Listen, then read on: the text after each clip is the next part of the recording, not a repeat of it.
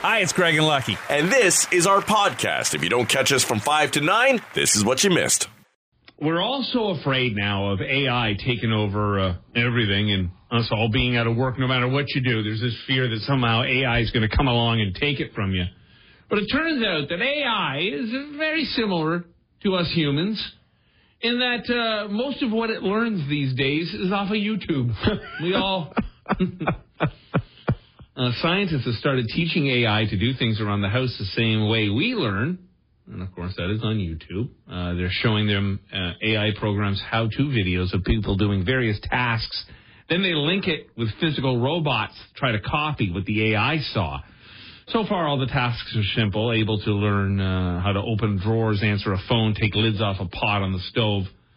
The goal is to make them so good at the mundane day to day stuff we won't have to do any of it eventually, which is just going to all stick us in an early grave. Right. Because soon enough, the robots will be out there shoveling the snow and cutting the grass. And for many people, you know, doing the gardening, for many people, that's all the exercise they get. Mm-hmm. Certainly, I'm guilty. Part of the fear, though, is that for for those who are afraid of AI, is that it will eventually kind of outpace what we're teaching it, and and learn on its own, Right. and take it to a, the next extreme. Like you can show it a bunch of YouTube videos. Can you stop it from looking at other YouTube videos that you don't want it to see? It watches you porn and then starts humping your wife.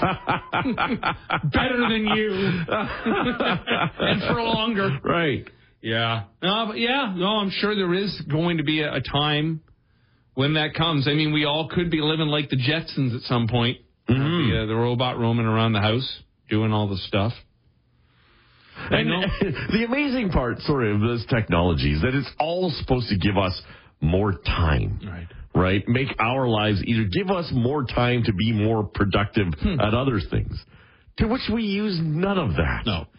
Right to Paramount Plus we go.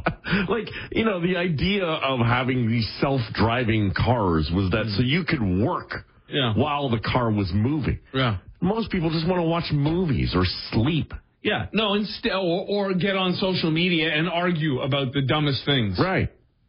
Yeah, no. It's it's all we we do not take advantage. The the computer, the internet was meant to be this amazing thing, and it very well could have done so much good for the world. And I guess on some levels it has. Yes. But on so many other levels it hasn't. the number one thing we looked for when the internet came around, boobs.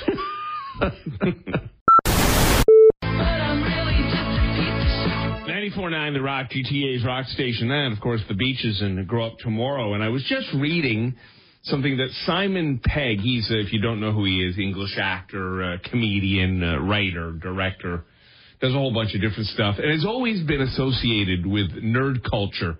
He actually even wrote a, an autobiography back in 2009 called Nerd Do Well. Um, but he says, I'm, I'm no longer in that world. He says, I'd rather watch Succession than some sci fi.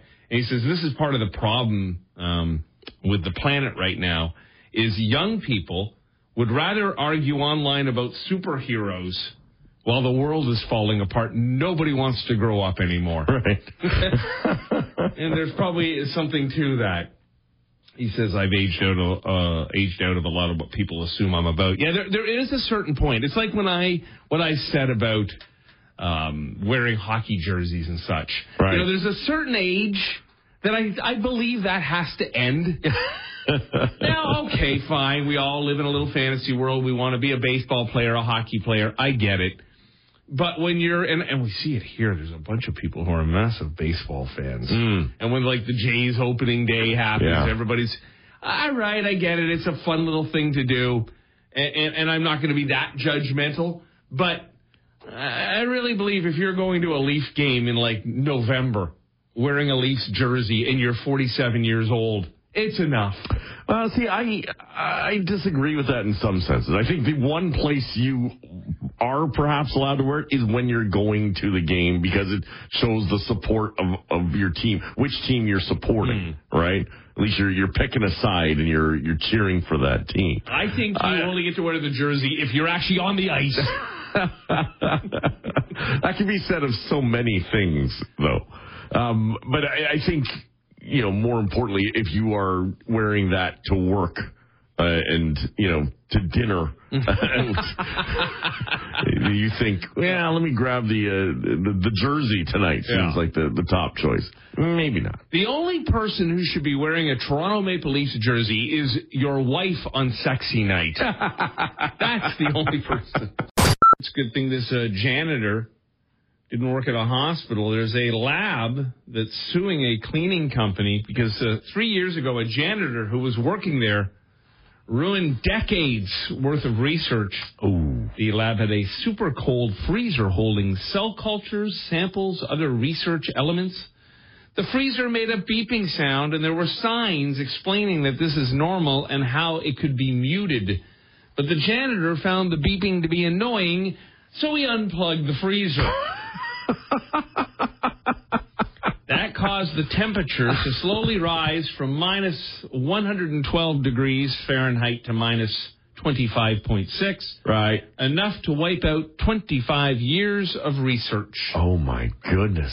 In the lawsuit, the lab says that it caused more than a million dollars in damages. The cleaning company hasn't commented. I would assume the janitor lost his job. And it's just so a great example of so how oblivious we are. Right. We just walk around in our little bubble, and he's in a lab. Yeah. You would think he would know. It's not like the fridge here at our kitchen in the radio station. Right.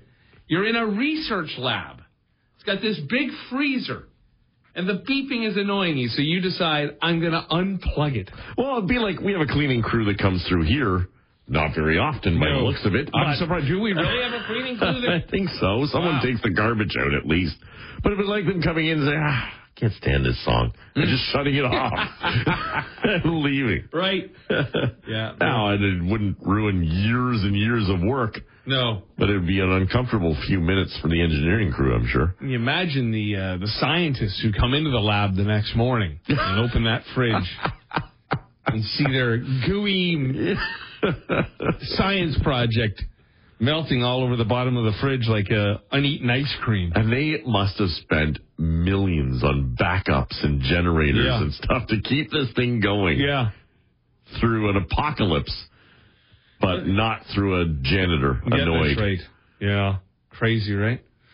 It's uh it's shocking what we do sometimes. It's your pallies, Craig and Lucky. Uh sad story. You know, this continues and this we were mentioning yesterday about OceanGate and now there could be lawsuits now. The R uh, the RCMP is involved and uh, all sorts of people now uh, investigating into how this happened. But now the human side of this is also starting to come out. And you know, on the uh, on the vessel there was the five people, but two of them were a father and son from Yes, Pakistan. 19 year old son. Turns out the mom of that 19 year old and the wife of that gentleman, she and her husband were going to go on that sub. But at the last minute, she says her son was so excited about it, she gave up her seat to him. Oh my goodness. And she's got to live with that for the rest of her life. Ooh. How brutal is that? Ouch. I mean, had he not gone and his mom and dad both died, of course, incredibly tragic. He's only 19. It's very young to lose your parents. Mm-hmm. But it's, A whole life ahead of him. Yeah. still a whole life ahead of him. And his father was a billionaire. Yes. So he was set to inherit a lot of money. right. Um, but for that mom now, the rest of her days, Yeah. all she's going to think is, I sent my son to a watery grave. Mm-hmm. That's a lot to carry. Right. Yeah. I mean, I'm sure the janitor felt guilty about unplugging the fridge, but this is worse. These days, being called sensitive is now a compliment for men, but not for women. They see it as an insult because I guess you want to be, you know, we all want to be equal, and maybe being sensitive, if a woman is called sensitive, she's either weak or being dramatic Right. you know, whereas men have always played this manly role, and so now if they're showing a sensitive side, it's a positive thing. Right. Yeah. Well, I guess uh, you know, like in everything, it's probably about balance. Mm. But women are always seen as being more sensitive to begin with. So if you're called sensitive, all of a sudden you're uber sensitive. It is funny when you uh, are having a conversation with somebody and they're telling, sharing a story about something, anything that's occurred in their life, and something's gone wrong, something went sideways, their feelings were hurt, And a lot of times we think to ourselves, oh, come on. Yeah. really? You got upset over that? Right, yeah. Yet when it happens to us, we we have a tough time being, I guess, empathetic yes. to, to somebody else's Yeah. situation. It's because we uh, don't, uh, what's the word? Care. Right. now I will say I'm I'm a, a, a, probably a pretty sensitive guy. My feelings can get hurt, Mm-hmm. and I'm sure most of us are fairly sensitive. A lot of us put up this guard of being the tough guy. Right, yeah. What I do know about myself 100% is I am not a man's man. I am in no way an alpha male on any level. Right. I am dainty. Well, and, and in so many circumstances, especially when it came to men, showing a sensitive side was a sign of weakness, mm-hmm. right? Or admitting that you uh, were sensitive or you know uh, had fault, were struggling, was just a sign of weakness. Now, it's interesting with you because you have the alpha male in you, but you are also dainty as well. Right. I think You I've got like a your- balance. Yeah. I, I, I'm not very good at portraying the alpha, alpha male. I'm competitive. Yes. um, but not aggressive. I don't Hmm. think in that in that sense. And it's not a you know I like to compete, and winning is fun, but it's not all about it. Right. You know, like I I'm not going to fight in men's league hockey. Hmm. I'll chirp. and maybe start one, Right. but it's not my thing. And you know, you run into those who just cannot lose Yeah. and will cheat their way. I uh, Golf is a great example of That's that. the number one, probably. Right. Yeah. because it's a it's it's a game where you're really supposed to be kind of sensitive in the sense that you are to call penalties on yourself. It's a gentleman's sport. Right. Yeah. No, I. Uh, the minute anybody says to me about any, let's let's compete, let's try, let's try to beat each other in this, that. No, done, out, not interested, not interested on any level. So, yeah, I would say, I would say I'm a sensitive dude. Although I guess, and it's all part of what we do. It's all in the acting, and then I'll come across all, you know, uh, angry, or mad, or Right. with everybody, can't stand anybody. Well, although that, some of that is a sensitivity as well. That probably is. I'm so full of hurt because I've been hurt so often. I put up this shield of tough guy, but I'm really not. Did you know you don't hone in on something, you home in on something? yeah, like a homing single. You can signal? well, you can hone your skill because hone means to sharpen. sharpen like a knife. Yeah. But you home in on things because home means to target. right. Yeah. But I think many of us say hone in on All right. instead of home in on. Right. That's what you do. Mel Gibson auditioned to play Oscar Schindler in Schindler's List. Well, as the years have gone by and we've learned Mel's opinion of Jewish people. Oh, you good call. Yeah. Kermit the Frog is left-handed. Jim Henson was left-handed. He wore Kermit on his right hand and used his left to manipulate his hands. Okay. I don't know if I really ever considered that. Here's one of my little uh, Craigie fun facts. With me being left-handed, I can only throw a baseball with my left hand, but I can only catch with my left hand. So I would have to catch the ball, take the glove off, and then throw the ball. Like Jim Abbott, that one-handed pitcher Yeah. in the uh, early '90s, Yeah, but I'm still not.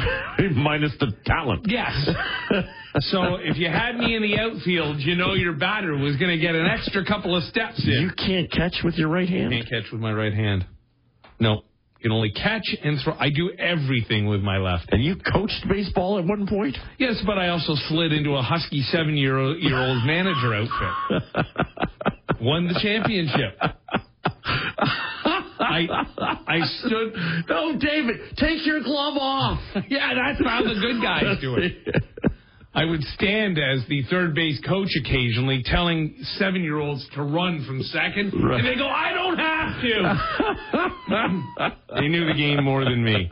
I somehow, when signing my youngest up for baseball, checked some box that said, "Do you want to help coach or Right. coach?" and I did that by mistake, and then I get a phone call from the uh, from the the commissioner of the uh, the Brampton Baseball League, and he says, "Well, uh, you're going to be coaching this year, uh, Mr. Venn." And I said, uh, "I don't think so." he said, "Well." You kind of have to. We don't have anybody else, so can you swing by the ballpark, uh, the shed there, and grab your team's uniforms and uh, the rules book? And I said, "Well, I'm glad I got the rule book." Right. It was like a massive binder that you needed three hands to carry. Had to be a lawyer to figure this thing out. And uh, so I, I was also told at the shed that there was a manager's uniform that you had to wear. So I went through all the uniforms, finding what looked like to me the biggest one in the bag. And I slid into this thing. And it was skin tight. Egg box on full display. You didn't wear it out, did you? Uh, there's a photo of me in it somewhere. No, because I immediately realized this is ridiculous. I mean, I know I know nothing about sports, but this is ridiculous. So I called the guy and I said, uh, Mr. So and so, I think I found the manager's outfit in the bag, but it's very small. And he goes, manager's outfit in the bag? I go, yeah. He goes, no, no, you get that like game day or oh, another day. God. He goes, "Wh- wh- what are you wearing? I said, well, it's a double XL. And then he's just howling on the phone and he says, that's not the manager's outfit. That's for a husky seven year old. Surprised you got it over a leg, but mind you, I guess at that time in your life. Yeah. Well, I still am a fairly skinny guy, but I don't think I could slide into it now. but I would try. oh yeah, my life. I have no shame. I have no shame.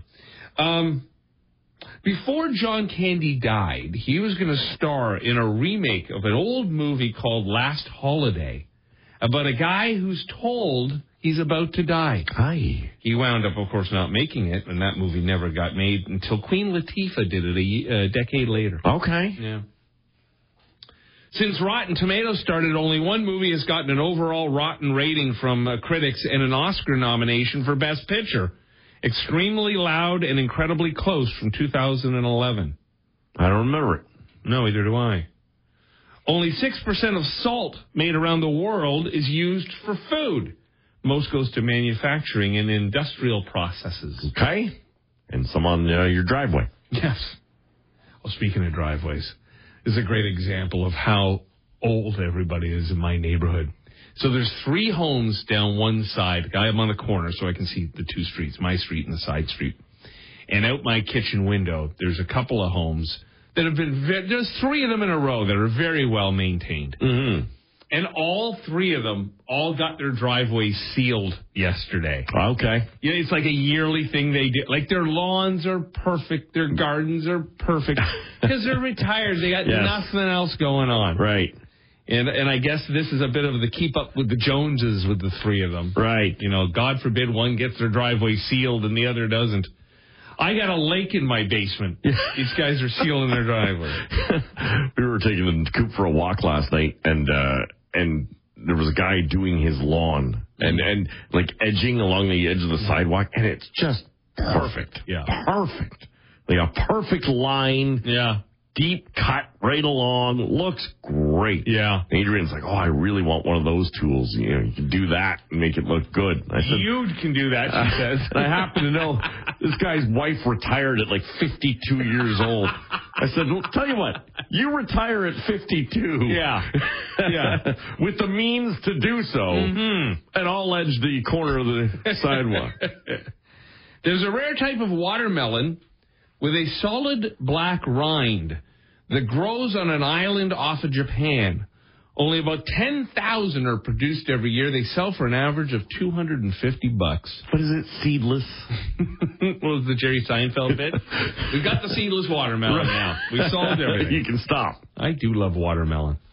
It takes about two and a half pounds of grapes to just make one bottle of wine. Wow. Well, see, I am healthy. I eat a lot of grapes. I I don't like red grapes. Really? Yeah. If I were to choose the grape, I uh, I wholeheartedly pick The uh, the green grape. Green. Mind you, I don't like white wine, but I prefer red. Who knows? yeah. Shocking. There's a food you don't like. well, it, I don't like red grapes. I only when fermented. I was having what was I? Uh, I was making dinner last night, and it included tomatoes. And I thought to myself about you. I thought I know Lucky hates the tomato. Yes. I wondered, have your boys ever tasted a tomato? Yes. They eat tomatoes? Uh, Christian will have it, not so much. no. But I mean, Christian will have like the little cherry tomatoes, but if it's a big one, he's not a big fan either. Like there, there may come a day, like I think of your boys, they'll go out and date somebody, and they'll go to their this person's house for dinner, and they'll be like, "There's more than steak and bread." what is all this other food items? This is very. People don't survive just on brisket. This Right. very strange. That is true. Um, this is uh, when I first read this, I had to read it a couple of times because it didn't really sink in. Of all the people who have ever lived on Earth, roughly only seven percent are alive right now. All right. Of all those, meaning there's been so many of us on this planet who have come and gone. Because it, the population keeps going up, right? Right. Now we're up to like 7 billion people on the planet, but that's only 7% of all the people who have lived at some point. Yeah. Wow. That's a funeral business is a good business. Right. There's a lot of money to be made. Rock Mornings with Craig Venn and Lucky. 94.9 The Rock.